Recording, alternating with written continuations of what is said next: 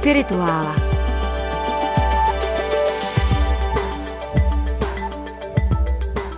Za slovním spojením literatura Izraele možná mnozí z nás budou hledat primárně starozákonní vyprávění, příběhy starověkých rabínů nebo spisy židovských učenců. Svou literaturu má ale i současný moderní stát Izrael a jde o literaturu na výsost zajímavou. O nevšednosti současných izraelských literárních děl svědčí i překvapivě vysoký počet románů a povídek, které jsou k dispozici na pultech českých knihkupců. Navazuje současná izraelská beletrie na literaturu starozákonní? V čem je izraelská literatura specifická? O tom všem si dnes budeme povídat s překladatelkou a hebrajistkou Lenkou Bukovskou. Lenko, vítej na Vltavě. Dobrý den a ahoj Gafno. a od mikrofonu vás zdraví a příjemný poslech přeje Tereza Váňová. Lenko, o Židech se obecně mluví jako o národu knihy. Platí to i o Izraelcích? Čtou hodně? Já mám jako můj subjektivní pocit je, že ano. Vždycky jsem měla pocit, že jsou jako, nevím jestli sečtělejší, ale že mají jako větší přehled hlavně o současné izraelské literatuře, než třeba jsem měla pocit, že mají Češi o současné české literatuře. Jo. Ale opravdu to není podložený vůbec žádnými daty ani ničím, je to jenom můj takový dojem. To je docela zajímavé. Dá se říct, že izraelští spisovatelé jsou celebrity, že jsou to lidé veřejného prostoru, které obecně lidé znají? Hmm, já si myslím, že jo, že vlastně je tam trošku ta pozice spisovatele v Izraeli je pořád trošku jiná, než je u nás. U nás možná to dřív takhle taky vypadalo, jo, ale pořád jako by ty největší nebo nejslavnější současní izraelští spisovatelé zároveň jsou politicky aktivní, vyjadřují se k politickému dění nebo prostě k nějakým sociálním otázkám a vlastně se to od nich jako trochu čeká, že mm-hmm. to, co prostě u nás si myslím, že bylo, nevím, třeba za první republiky nebo tak, ale rozhodně dneska prostě od českých spisovatelů se a priori jako nečeká, že se budou vyjadřovat k politice nebo k nějakému jako stavu národa nebo, nebo státu. A v Izraeli si myslím, že tam pořád vlastně mají i jako v těchto věcech veliký slovo. Spisovatelé jako je Amos Os nebo David Grossman nebo Abraham Jehošua. Nevím, jak úplně ta nejmladší generace třeba izraelských spisovatelů, ale rozhodně ti jako žijící klasici nebo nedávno zesnulí klasici tuhle tu pozici mají. Dalo by se říct, že ti spisovatelé se takhle vyjadřují k tomu, co se děje ve veřejném prostoru, tedy když k tomu mají možnost, když jsou třeba pozvaní do nějaké debaty, tak v těch dílech je to jako hodně poznat, že jsou takhle politicky angažovaní i v té samotné literatuře? Mm, to si myslím, že ne. Já bych řekla, že to docela oddělujou, nebo určitě třeba jako Os a Grossman dost striktně oddělovali vždycky psaní nějakých politických esejů nebo psaní pro noviny a psaní literatury jako beletrie ale nějak jako podprahově samozřejmě se tam dostává, nejsou to nějaké laboratorní podmínky, do kterých nic nepronikne, ale myslím si, že tu literaturu píšou z jiného důvodu, než by se vyjadřovali k současnému dění a k politickému dění. Mm-hmm. To mhm. určitě mají na to jiné prostředky. Tak možná, než si začneme hlouběji povídat o tom, o čem ta díla jsou, tak by bylo dobré představit si celou tu literární scénu. Kdo jsou vlastně ti nejdůležitější spisovatelé současné izraelské literární scény? Já myslím, že pokud by si posluchači došli do nějakého knihkupectví a požádali o to, aby jim knihkupec předložil to, co mají z izraelské literatury, překlady do češtiny, tak vlastně dostanou docela reprezentativní vzorek, myslím, těch nejlepších autorů několika posledních spisovatelských generací.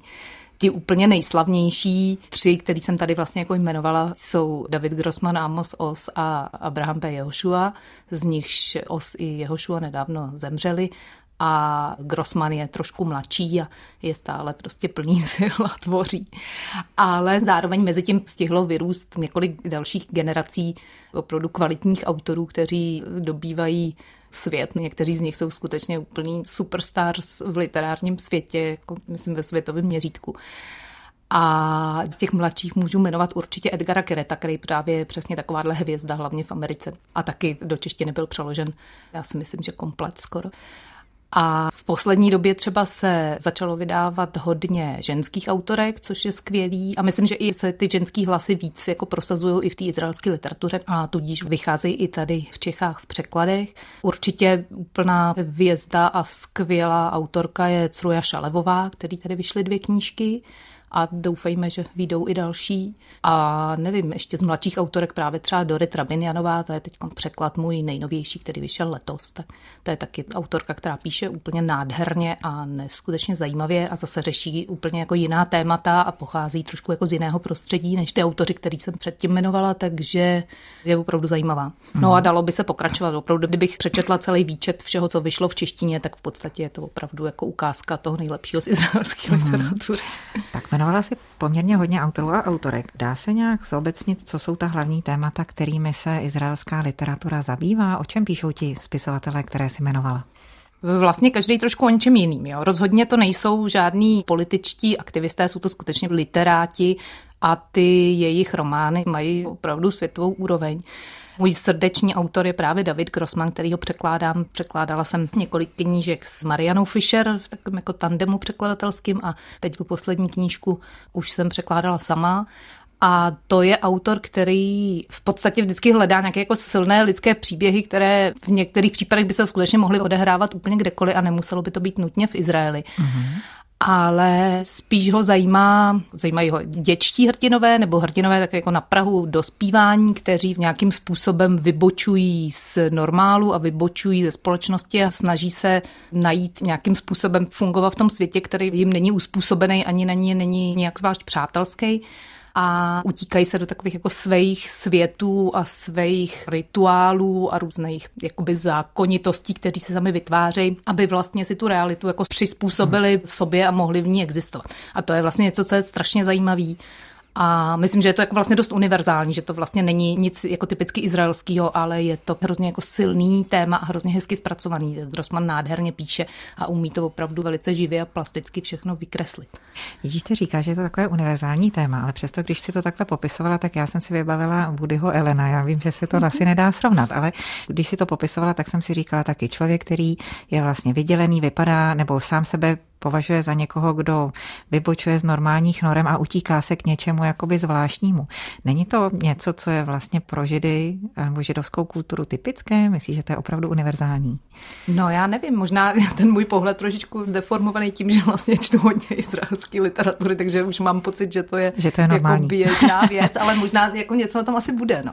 Je to pravda, že jakoby často v té židovské literatuře nebo izraelské literatuře ty hrdinové jsou takový prostě outsidři, kteří hmm. mají tu startovní pozici někde úplně jinde než jako běžný, průměrný, úspěšný hmm.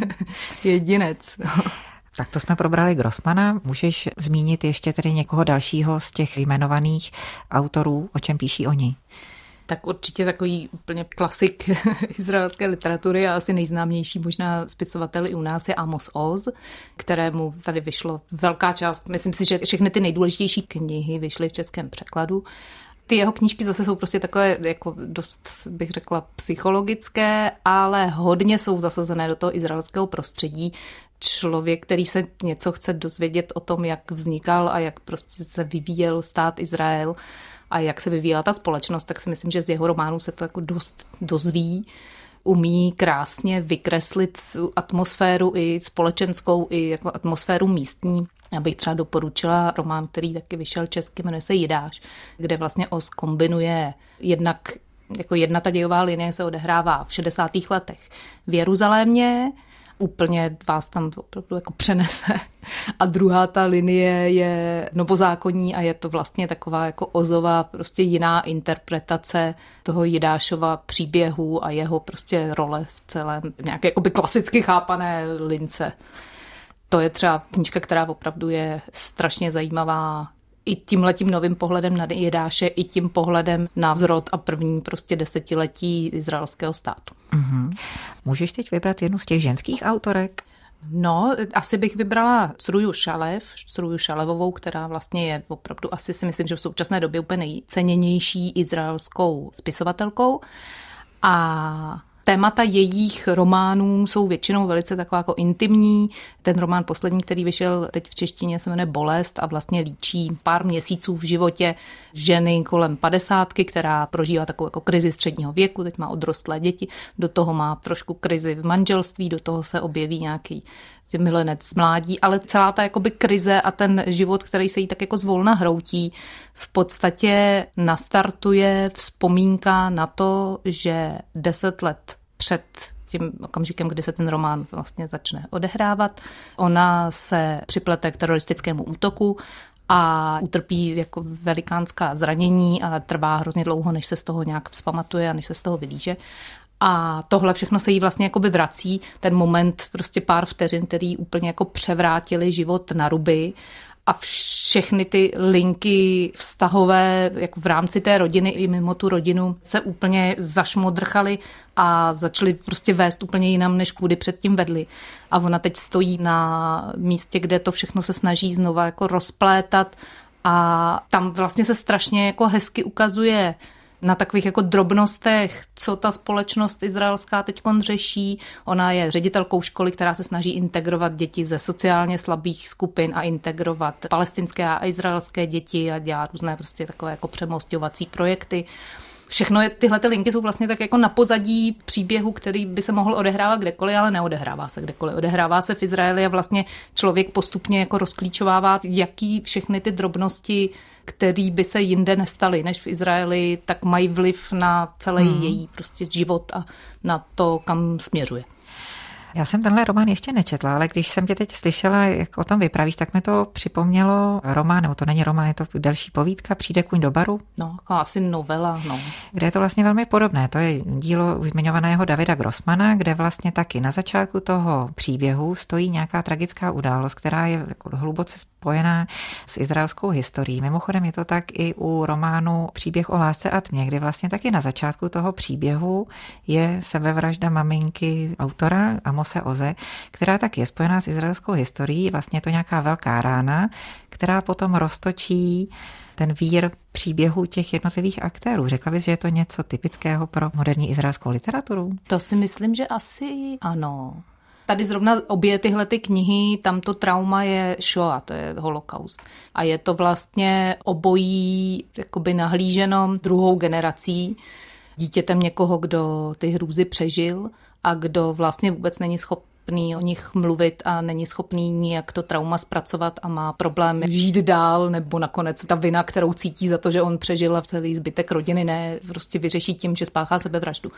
A tohle je něco, co si myslím, že je v mnoha, že se opakuje opravdu jako mnoha izraelských románech a dalších uměleckých dílech to nespracovaný trauma a i přenos toho traumatu na druhou nebo na třetí generaci, to ticho, kdy ty přeživší prostě o tom vůbec nemluví a to dítě nechápe, co co vlastně se děje. Tuší, že je v rodině nějaký hrozný tajemství a neví, co to tajemství je. To má mimochodem Grossman taky v knížce, která se česky jmenuje Vysláska románu, kde je právě malinkatej chlapeček Momik, který je syn přeživších holokaust a před ním o těch růzách, který prožili, nemluví. On vůbec neví ani, že byla válka a jenom občas z nějakých náznaků slyší něco o nacistický bestii a představuje si, že je nějaký hrozný zvíře, který žije ve sklepě a že když ho porazí, tak prostě vysvobodí ty rodiče. A je to vlastně úplně krásně David Grossman jako popsal jak vypadá to ticho a jak ovlivňuje to ticho, tohleto velký tabu, ty lidi, kteří jsou kolem něj. Mm-hmm. To je velmi zajímavé. Když si o tom vyprávěla, tak jsem si vzpomněla, že Izrael je vlastně země, která se objevuje poměrně vysoko v takovém tom žebříčku zemí řazeného podle indexu štěstí. To znamená, jak subjektivně šťastně se cítí obyvatele toho daného státu. Znamená, Izraelci obecně jsou asi velmi šťastní, ale přitom to, co tady popisuje, že se objevuje v izraelské literatuře, moc veselé není. Řekla by si podle svojí znalosti izraelské reality, že Izraelci trpí nějakým kolektivním traumatem způsobeným buď to Shoah nebo tou současnou situací izraelsko-palestinského konfliktu? Reflektuje ta literatura něco, co se ve skutečnosti opravdu odehrává v té společnosti? Hmm, já si myslím, že jo. Ale myslím si, že to subjektivní vnímání toho, že teda jsou šťastní, nebo i když člověk tam přijede, tak prostě když z různých známých, co nikdy v Izraeli nebyli a teď se tam třeba jako chtěli podívat, ale zároveň se báli a měli strach, že na každém rohu tam vybuchne autobus nebo že je tam hrozně nebezpečno a pak přijeli a říkali, no tam je to krásně, já jsem tam cítil bezpečněji než, než v Čechách. Já si myslím, že to je jednak jakoby ten pocit toho, že ta realita izraelská opravdu jako není normální a je úplně posunutá někam. To, že tam probíhá ten konflikt, že prostě jsou permanentně, mají pocit nějakého jako ohrožení, ale vlastně zároveň ho tak jako potlačují a asi si podle mě trošku jakoby žijou stylem jako carpe diem smetu, tak musíme si to rychle užít, protože kdo ví, kdy to skončí. A zároveň asi tam ještě jako úplně pod Prahově může běžet tahle ta linka, že historická linka židovské historie, kdy ti židé tohle to zažívali tisíckrát, že vždycky, když jako už to vypadalo, že to bude dobrý, tak zase prostě přišla nějaká katastrofa. Tak podle mě je to takový jako mentální nastavení, že si člověk musí, když zrovna se nic neděje, tak si to prostě musí užít, protože prostě neví, jak dlouho to bude trvat. Jo. A myslím si, že rozhodně se v té literatuře i téma holokaustu, i téma nějaký frustrace z toho prostě nekonečného izraelsko-palestinského konfliktu se tam projevuje. Myslím si, že většinou to není jakoby hlavním tématem těch knížek, ale rozhodně to tam jede na pozadí a ovlivňuje to chování a, a jednání těch hrdinů. Pojďme se podívat na další aspekt života izraelské společnosti a to je náboženství a tradice. Z pohledu náboženství, jaký jsou ti autoři, které ty překládáš?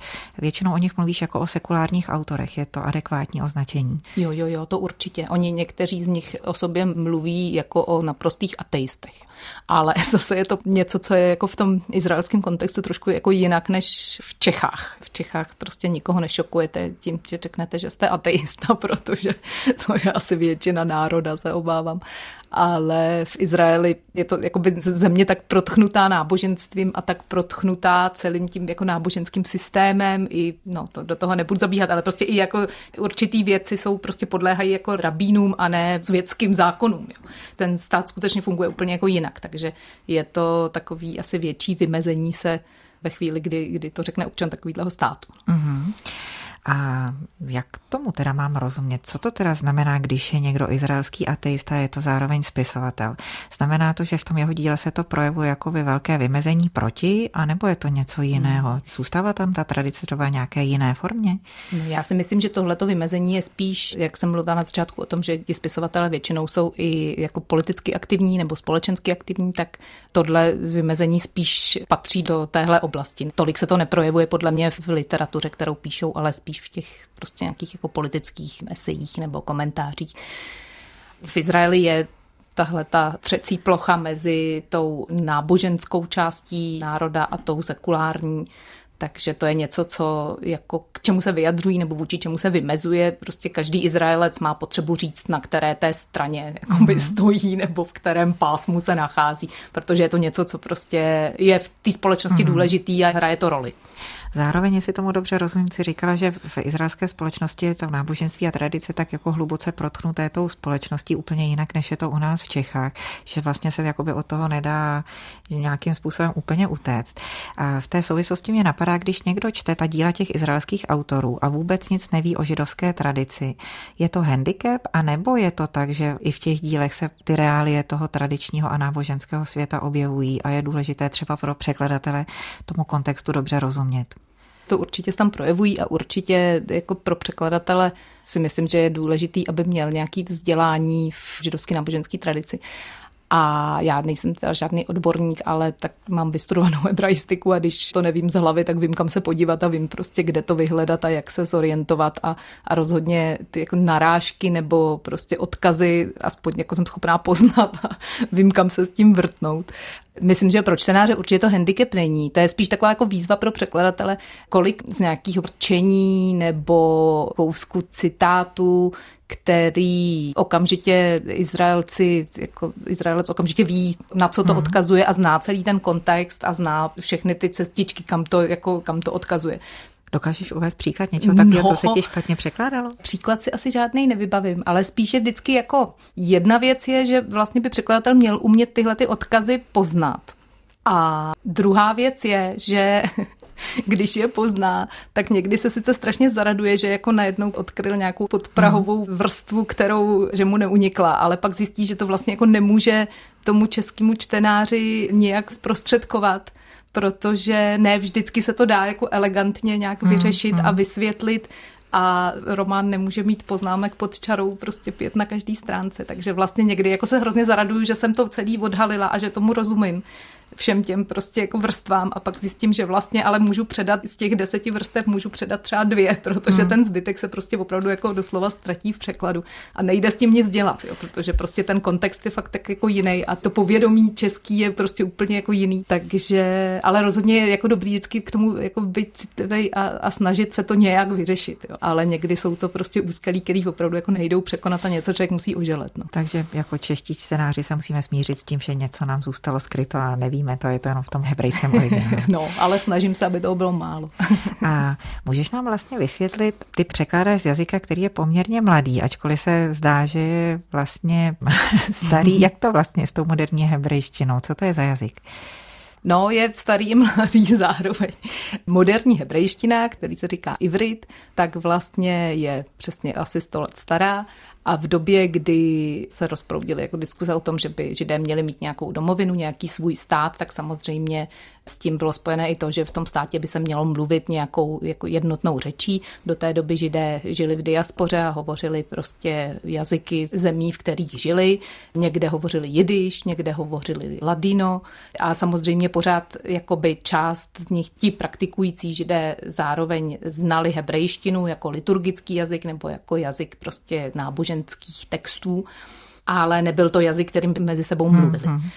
A přesto teda volba padla právě na hebrejštinu a takový jako otec, eh, zakladatel moderní hebrejštiny se jmenoval Eliezer ben Jehuda a ten se teda rozhodl, že na základech téhle staré hebrejštiny vystaví moderní jazyk, kterým se bude mluvit v židovském státě. A to skutečně dokázal potýkal se se spoustou různých úskalí, protože samozřejmě jako gramatiku třeba mohl převzít v podstatě docela bez problémů, ale spousta slov mu chyběla, protože prostě mu chyběly názvy pro věci, které prostě neexistovaly v době, kdy se utvářela stará hebrejština takže musel vymýšlet. Je to trošku takový, to připomíná, jak naši obrozenci prostě, když jako oprašovali a obrozovali češtinu, takže prostě musel vymýšlet nová slova nebo je nějak přejímat z různých jiných jazyků nebo brát prostě kořeny existujících slov a vytvářet z nich prostě jakoby nové hmm. tvary. A do dneška vlastně existuje instituce, která se jmenuje Institut pro hebrejský jazyk nebo Akademie pro hebrejský jazyk a ta doteďka vlastně vymýšlí slova pro nové věci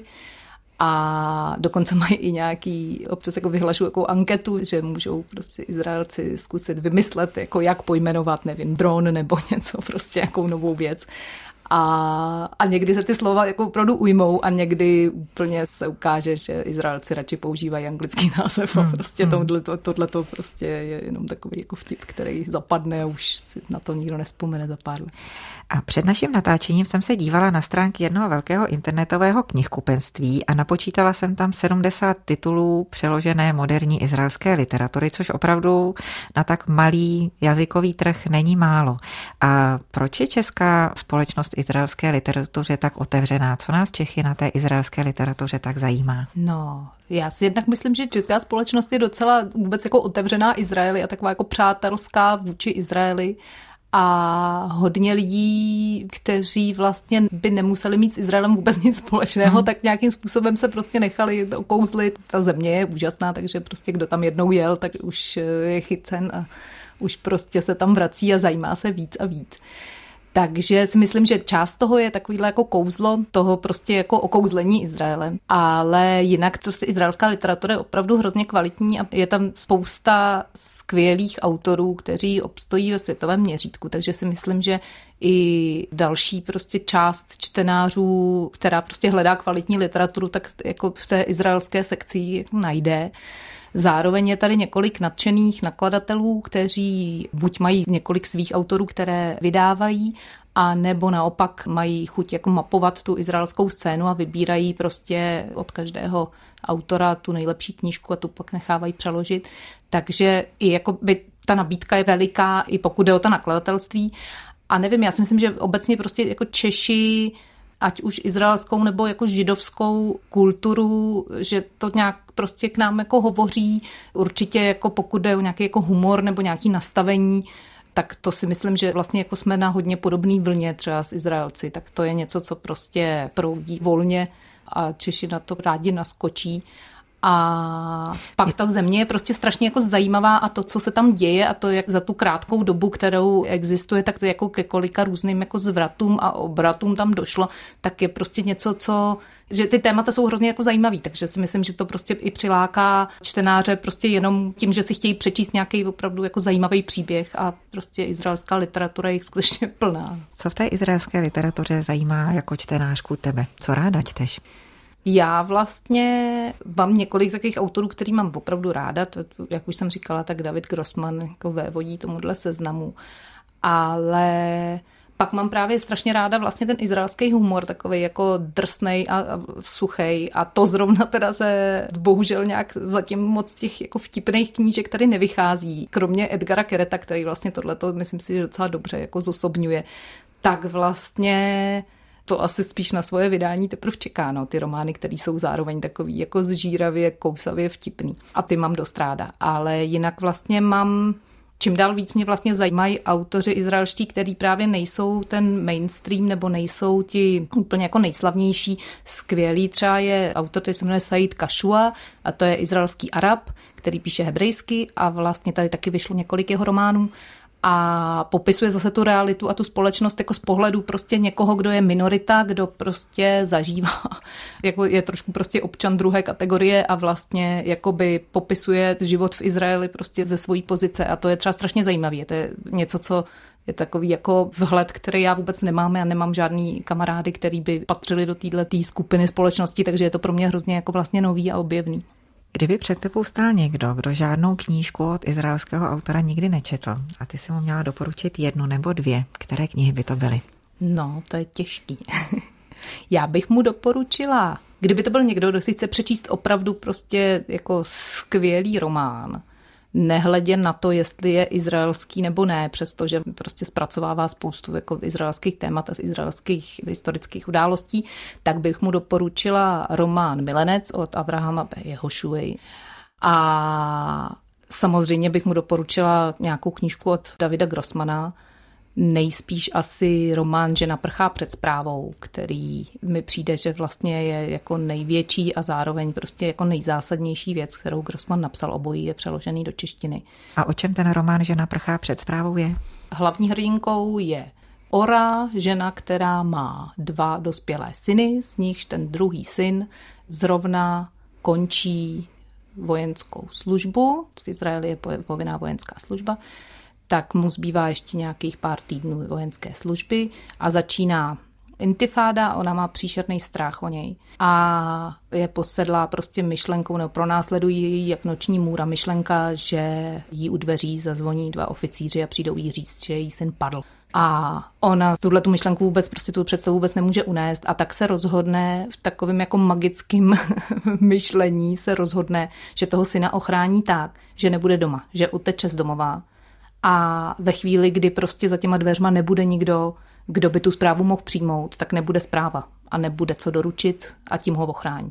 A vezme, vydá se na takovou jako pouť napříč nebo podél Izraelem, vezme na ní ještě svýho dávného přítele a lásku prostě z mládí a jdou po, jmenuje se to Israeli Trail a je to prostě taková jako turistická stezka, která je prostě od severu na jih, s ní jde přejít celý ten Izrael, protože Izrael vypadá jako taková nudle, tak prostě celou tuhle tu jako de, podél Izraele se dá přejít a je to hrozně jako asi hezká cesta, takže člověk jednak se vydá na tohleto putování po Izraeli, kde prostě ho skrz ty stránky opravdu jako pozná spoustu různých míst a krajin a jednak se vydá na putování, ořino putování do minulosti, kdy samozřejmě s tím letím přítelem, který ho veme sebou, tak, tak eh, mají něco nažito a něco nedořešeno a zároveň celou dobu prostě drží palce aby se tenhle ten magický rituál poved. A jak to dopadne, to nebudu říkat. Moc krát děkujeme za zajímavé povídání o izraelské literatuře i za dobré typy na letní čtení. Naším dnešním hostem byla hebraistka a překladatelka Lenka Bukovská. Lenko, děkuji, že jsi přišla. Já děkuji za pozvání. Přeju hezký čtení. A od mikrofonu vás zdraví a příjemný poslech dalších pořadů Vltavy vám přeje Tereza Váňová.